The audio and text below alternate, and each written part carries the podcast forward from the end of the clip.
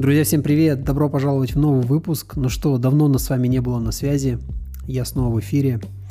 И сегодня хочу поговорить с вами вообще про, знаете, вот про блогерство и понятие или понимание блогерства в сегодняшнем мире. Дело в том, что последние несколько лет эм, с развитием технологий, с развитием интернета, с развитием э, вообще всех новых трендов очень сильно поменялся мир труда, мир профессий и самое главное понимание того, каким будет будущее. Потому что если раньше, знаете, наверное, так, от э, малого к, э, к большему, да, если раньше было какая-то, была какая-то понятная траектория развития человека, вместе с ним траектория развития там индустрий, а вместе с этим траектория развития общества, то сегодня это все очень странно. То есть, если раньше ты там планировал научи, выучиться на инженера, то или там, ладно, инженер все-таки сейчас достаточно актуальная профессия, и я бы сказал, что, наверное, актуальная как никогда. То есть все такие э, профессии, связанные с наукой, они как раз-таки сейчас очень востребованы, и я думаю, что они своей актуальности не, по, не потеряют, как э, в свое время, к сожалению, не потеряли там в середине 2000-х, э, конце 90-х. Вот, но тем не менее, сегодня молодежь вообще не смотрит, то есть если ты общаешься с человеком в возрасте лет 20 или там до 20, то они реально не строят больших планов они вообще очень гибкие, они очень легко эм, адаптируются к сегодняшней жизни, они очень быстро меняют направление своего движения и вообще, знаете, как бы не загадывают. Но при этом, что мне очень нравится, они очень много мечтают, то есть они мечтают о каких-то вообще там запредельных вещах, и мне это на самом-то деле очень, очень нравится, потому что, на мой взгляд, самая большая проблема моего поколения и более старшего поколения заключается именно в том, что мы как-то прям не совсем мечтали, да, то есть у нас какая-то вот какие-то блоки в голове были, не у всех. Я знаю ребят, которые вообще не имели этих блоков, и слава богу, и очень классно, но тем не менее, если посмотреть, знаете, так под срезом на вообще наше поколение и предыдущие поколения, то есть какая-то такая, знаете, зашоренность, какая-то такая коридорное мышление, если можно так назвать. И, конечно же, мне безумно нравится то, как сегодня это все выглядит. В каких-то местах, конечно, я бы задался вопросом, потому что нету какой-то вот этой фундаментальности. В то же время есть свобода. И, естественно, это такой микс очень странный, но интересный потому что в очень многих жизненных моментах свобода, она как раз-таки, знаете, так, помогает, помогает развиваться, помогает быстро перестроиться, помогает быстро найти в себе новые способности. И это на самом-то деле очень круто, это очень круто для того, чтобы там кризисы и прочие моменты переходить, перебегать, ну, знаете, переключаться, да, пере, как сказать, переживать их, что ли. Вот, и я все-таки хочу вернуться вот к профессии блогер, потому что сегодня многие говорят блогер, и для кого-то это по-прежнему звучит э, как-то, знаете, непонятно, что-то такое вот типа фрилансер. Тоже, кстати, классный, эм, как сказать, классная профессия, что ли. Сегодня, наверное, фрилансер это уже даже профессия. То есть, знаете, есть какие-то такие вещи, которые всерьез не воспринимались очень давно, а сегодня на самом-то деле на фрилансе люди очень неплохую карьеру строят, и м- на самом-то деле очень часто им удается добиться даже большего, чем будучи в корпорации или в какой-то вот э, вертикали, да, то есть в какой-то э, в какой-то такой более структурированной среде. Вот, и на самом-то деле я смотрю за всем вот этим блогерским движением, и недавно я пообщался со своим приятелем из Японии, достаточно молодой парень, Ему сейчас э, около 25 лет, он строил и строит очень классную карьеру внутри корпорации. И мы с ним общались, и знаете, очень интересно, у него такой, как бы, у него такое западное мышление, то есть он не совсем японец, если можно так сказать, но он там сразу после рождения его семья попала в Японию, то есть, э, и он, соответственно, вырос уже в той среде. То есть, у него есть некий такой коннект с Западом. Я говорю сейчас там про Америку. То есть, у него есть некий такой коннект с Западом. И благодаря тому, что семья у него не совсем японская, то есть наполовину японская, у него есть возможность черпать информацию не только в англоязычном пространстве, но там и э, в, по-моему, в мексиканц, ой, фу ты, э, в, испаноговор... да, в испаноговорящем пространстве. И таким образом он на самом-то деле наблюдает за многими трендами, он смотрит на то, что происходит. И мы недавно разговаривали – И я ему говорю, слушай, ну у тебя же так круто получается музыка, у тебя так круто получается создавать контент. Ты молодой, ты же можешь как бы попробовать. Даже, наверное, знаете, не то, чтобы там ты можешь попробовать, хочешь ты или не хочешь. Потому что я как бы вообще не сторонник там навязывать кому-то свою точку зрения – но ты объективно видишь, когда человека от чего-то прет, потому что у него есть, эм, помимо работы, у него есть такое хобби, он очень, он музыкант, он занимается съемкой видео, он постоянно что-то монтирует, что-то делает, он постоянно про это рассказывает. То есть это, знаете, вот не все люди могут именно вот так гореть какими-то вещами креативными. Креативность, она тоже, ну, как бы вещь такая, она очень эмоциональная, ты очень часто можешь перегорать, то есть тебе понравилось, ты загорелся, начал делать, перегорел, и в итоге все как бы ушло. И ты видишь на самом-то деле, когда у человека реально получается, когда он делает это на продолжении там а, нескольких лет. И мы как бы на этой ноте очень хорошо и общаемся, потому что мы достаточно креативные ребята, мы живем там в разных культурах, но мы как бы за счет того, что мы связаны с, с медийкой, с контентом, с продакшеном, э, с музыкой в том числе, мы как бы очень тесно общаемся, и я у него как бы говорю, то есть, а вообще, вот ты занимаешься, тебе нравится? Он говорит, да, мне очень нравится, я прям кайфую.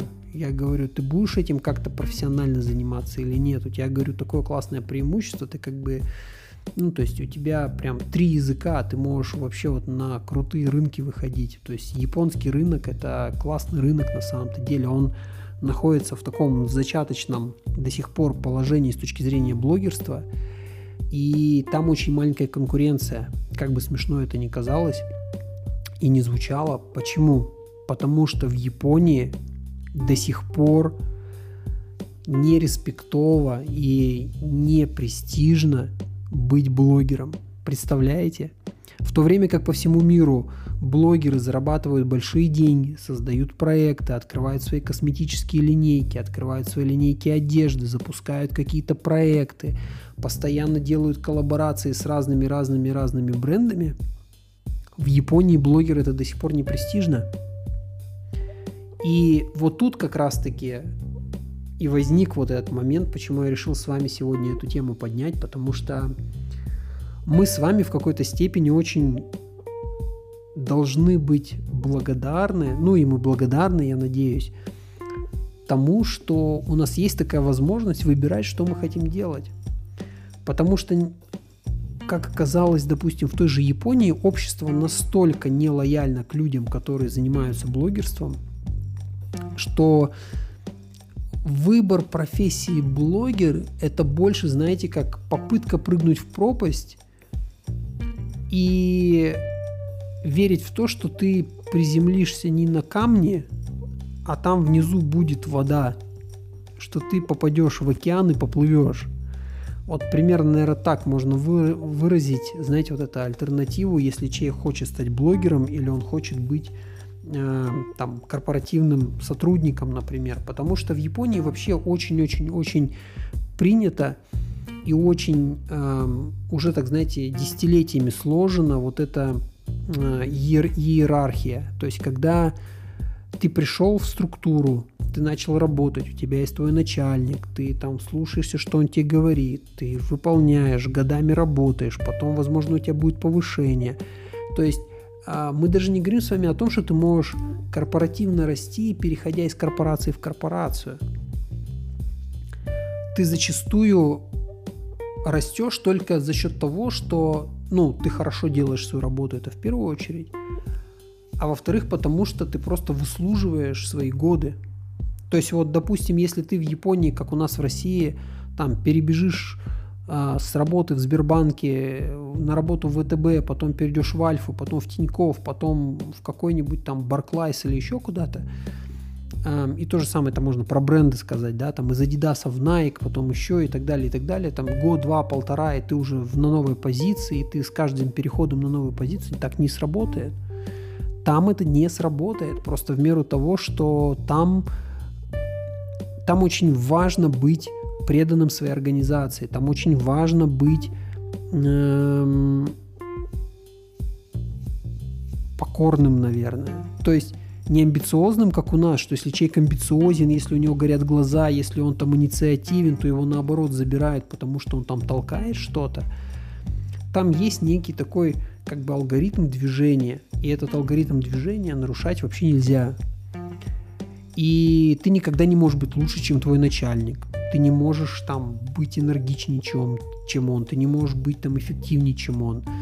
Конечно, сейчас меняется. Сейчас есть очень много японских компаний, которые эм, ну, меняют свой стиль управления, у которых есть э, иностранные сотрудники в штате, которые достаточно такие вестернизированные. Это все постепенно-постепенно меняется, но тем не менее есть некие такие, как бы вот в обществе э, положения, и все вот эти какие-то положения, они по тем или иным причинам, они не дают человеку возможности стать блогером. То есть, грубо говоря, стать блогером, попробовать и потом вернуться обратно.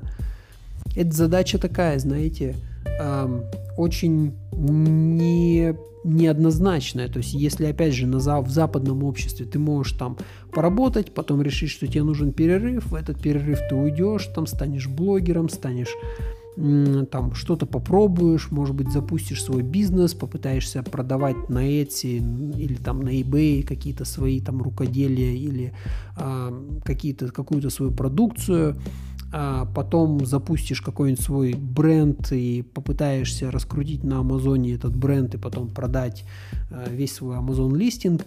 То есть вот этого всего там просто нету именно в головах людей, то есть как в бизнес такой структуре, оно в принципе где-то есть, но в массах этого нету, ты не можешь прервать, ты должен либо работать, либо не работать. У тебя всего-то в году, там, по-моему, от 7 или до 9 э, а, дней отпуска есть. То есть, если ты хочешь сходить в отпуск, у тебя всего есть там неделя на все про все, на весь год.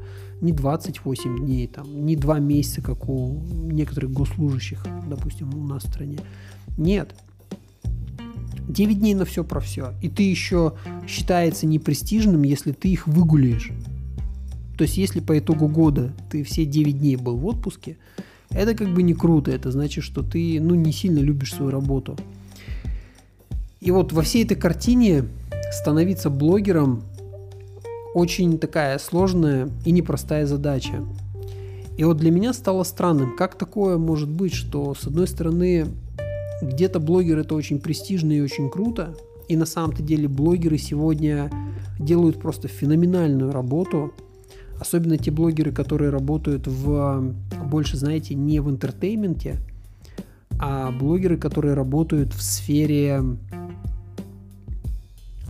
э, журналистики.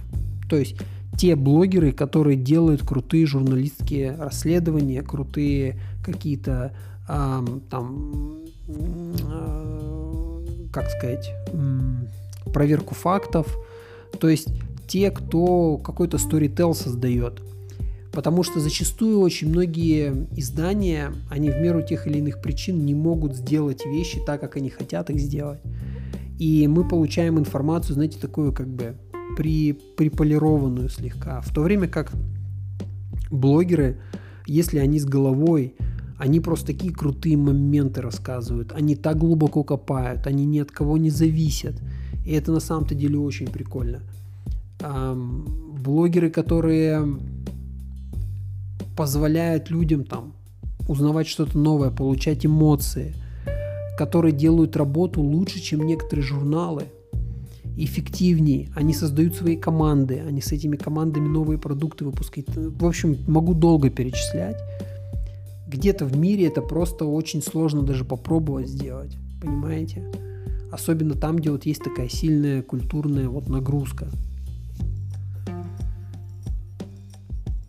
И я вот подумал, что при всей вот этой популярности, при всей вот этой востребованности IT и digital профессий, как оно дальше сложится. Потому что Facebook, допустим, при анонсировании а, того, что они берут а, вектор на metaverse, они сказали, что им нужны будут креаторы. Им нужны будут люди, которые будут в структуре метаверс развиваться и которые будут генерить контент там, потому что им каким-то образом нужно вовлечь туда аудиторию. И для этого нужны люди, которые будут там. И они говорят, что сейчас очень большая недостаток, недостаток этого всего.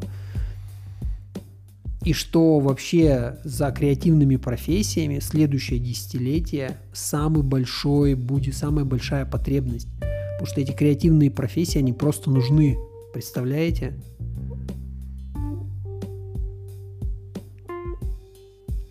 Вот так. Есть над чем подумать, правда? Эм, я тоже подумаю и постараюсь в следующих выпусках с вами поделиться своими мыслями. В этом хотелось поделиться именно вот текущими, не делать никаких выводов. Эм, если вы их сделаете сами, будет очень круто. Напишите мне где-нибудь в Твиттере, что вы думаете на этот счет. Я тоже постараюсь поделиться, как только сам смогу это как-то сформировать уже в завершение. Эм, но в целом, да, в целом мне интересно. Интересно, что будет дальше, как это все сформируется, как это сложится и как это будет функционировать. Эм, есть над чем подумать. Про метаверс, кстати, расскажу в отдельном выпуске. У меня, кстати, есть видео на YouTube, посмотрите. А, там тоже рассказывал про метаверс.